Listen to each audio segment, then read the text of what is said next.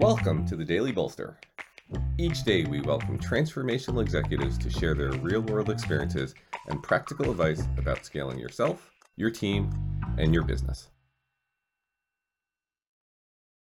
Welcome to the Daily Bolster. I'm Matt Blumberg, co founder and CEO of Bolster, and I'm here today with my good friend, Scott Petry. Uh, Scott uh, is a multiple time CEO. Uh, he was CEO uh, and founder of Postini in the email uh, security space. Um, worked at Google for a while. Now he's uh, co-founder uh, and I think executive chairman. That's correct. Uh, Former, formerly CEO, now formerly executive chairman uh, of Authentic8, uh, also in the security space.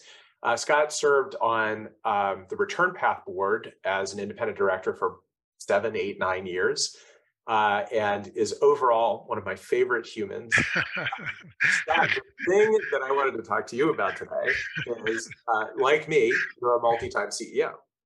Uh, and the question is, your second time, second lap around the track, uh, what was different? What was easier? Uh, before I dive in, Matt, you're one of my favorites too, and I, I feel like I'm smarter every time I leave a conversation with you. So thanks for having me, and great to be with you again. Um, before I say what's been easier, I just want to lay in a bit of context. It's something that should have been obvious to me the first go round, but it was a lesson that was learned later in the development of this company. And that's basically the difference between a market pull versus the need to continually push to the customer in, in Postini, you know, we were there at the dawn of the email security space. You know, there were other security vendors that were doing things that might be tangentially focused on email, but email was never a primary focus. And our trajectory sort of coincided with the rapid acceleration of email as a primary communications medium in business. And we struggled for a while selling against the traditional vendors. And then there was a tipping point where the volume of malicious or threatening email outpaced the growth of regular email and it put companies in a position where they had to do something about the problem and the traditional vendors weren't able to keep, uh, to weren't able to keep up. Now the forces that drove that transition were totally outside of our control but having been in the execution mode and being really proud of what we were doing, it was easy to fall into the trap of believing that it was based completely on our execution. Of your own brilliance. Of our own brilliance. And you know, you take that thing that we as entrepreneurs were all raised with, you know, build a better mousetrap and the world will beat a path to your door. Uh, it was the second time around that I learned the that that's a fallacious statement. It's really not true. So so the the idea of being bought versus selling in an engagement with the customer is a really it's a nuanced point but i think it's a profound point. Yeah it sure is. Um, all right so what's easier second time around? So at this time i feel like i have a better understanding and appreciation for the time needed for things to develop.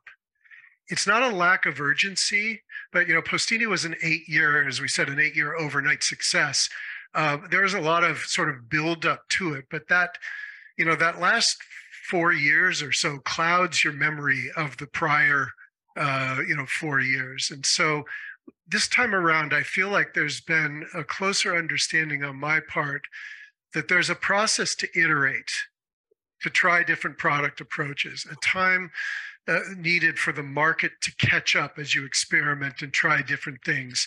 And it requires you to basically be cognizant of that sort of trial and error process to find what sticks. You never, am, you, never am, make it on the first shot. I am living that right now, so that totally resonates. Um, it seems obvious, right? But, yeah, yeah. All right. So what's number? So patience is number one. What's number two? Uh, patience. Okay. Yeah, you're always more succinct than I am. Context around macro and micro changes. Um, and I could revert back to the sort of buy versus, you know, be bought or sell versus be bought thing. But I think in this one, we had a pretty major competitor that was acquired by Microsoft about two thirds of the way through our history of our company. And, you know, at the point of the acquisition, when it was announced, it felt like an existential issue for our company.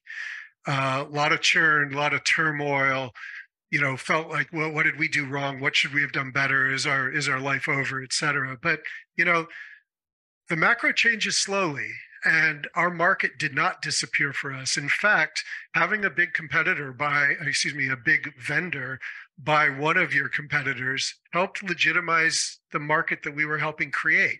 And it gave us a proof point of the need for other companies to do what we were offering. Um, and so, you know, I have a newfound appreciation that there are going to be things outside of my control but I need to contextualize them and adapt to them rather than feel like, oh shit, show's over. Yeah. All right. So, um, how can we char- characterize that? Better absorption of the world around you. what is it? The Zen, right? Like, yeah. Well, and it's look, it's related to your first point, right? It's, it is. It's a calm, a, a more calm approach. So, uh, Yeah. so what's number three? a deeper understanding that each employee engages with the company for different reasons. In the first company, it was, you know, the post 2000 era, it was hustlebustle.com, euphoria. And I assumed that all of the employees were in it with the same sort of founders mentality that I had. And, you know, we pushed through and the company grew, et cetera. But I think with personal maturity, and with that I mean like raising a family and and understanding a broader set of sort of life pressures, as well as more empirical data about employees working at the company engaging in different ways. I understand now that there are external priorities that people have that can have an impact on their level of emotional investment or engagement that employees have with you know signing up for our mission and I think it's important to, I think you probably said it to me once, you never want to have a team with all Michael Jordans on it. Uh, you know, it's it's really come true to me that you you want to build a portfolio of people that are all competent in their job and they're all doing their job, but their motivations or their priorities might not all be centered around the same corporate initiative or the same level of urgency. That's so true. You and you have to meet them where they are. Yeah, absolutely. Yeah. Absolutely. Yeah. Great, great advice. Great talking to you, Scott. Thank you for being here. Matt, great to be with you as usual. Thank you.